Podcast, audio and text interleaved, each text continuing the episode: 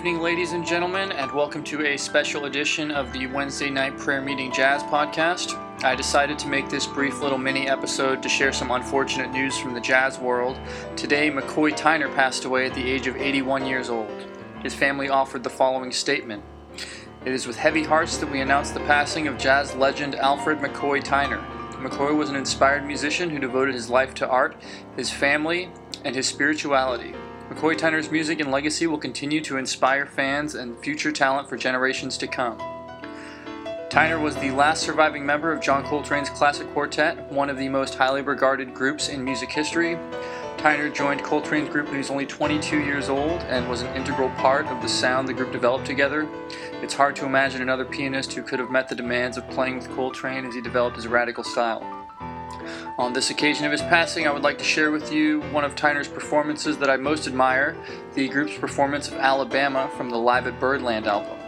The song, the song stands in a class all its own as a haunting, brooding, dark, and mournful yet beautiful piece of music.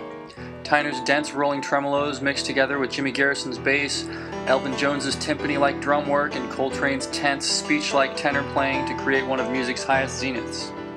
Thank you for listening, and please enjoy Alabama by the John Coltrane Quartet. I hope that it stirs in you, my listeners, some of the same inexplicable sense of goodwill and peace that listening to it brings to me.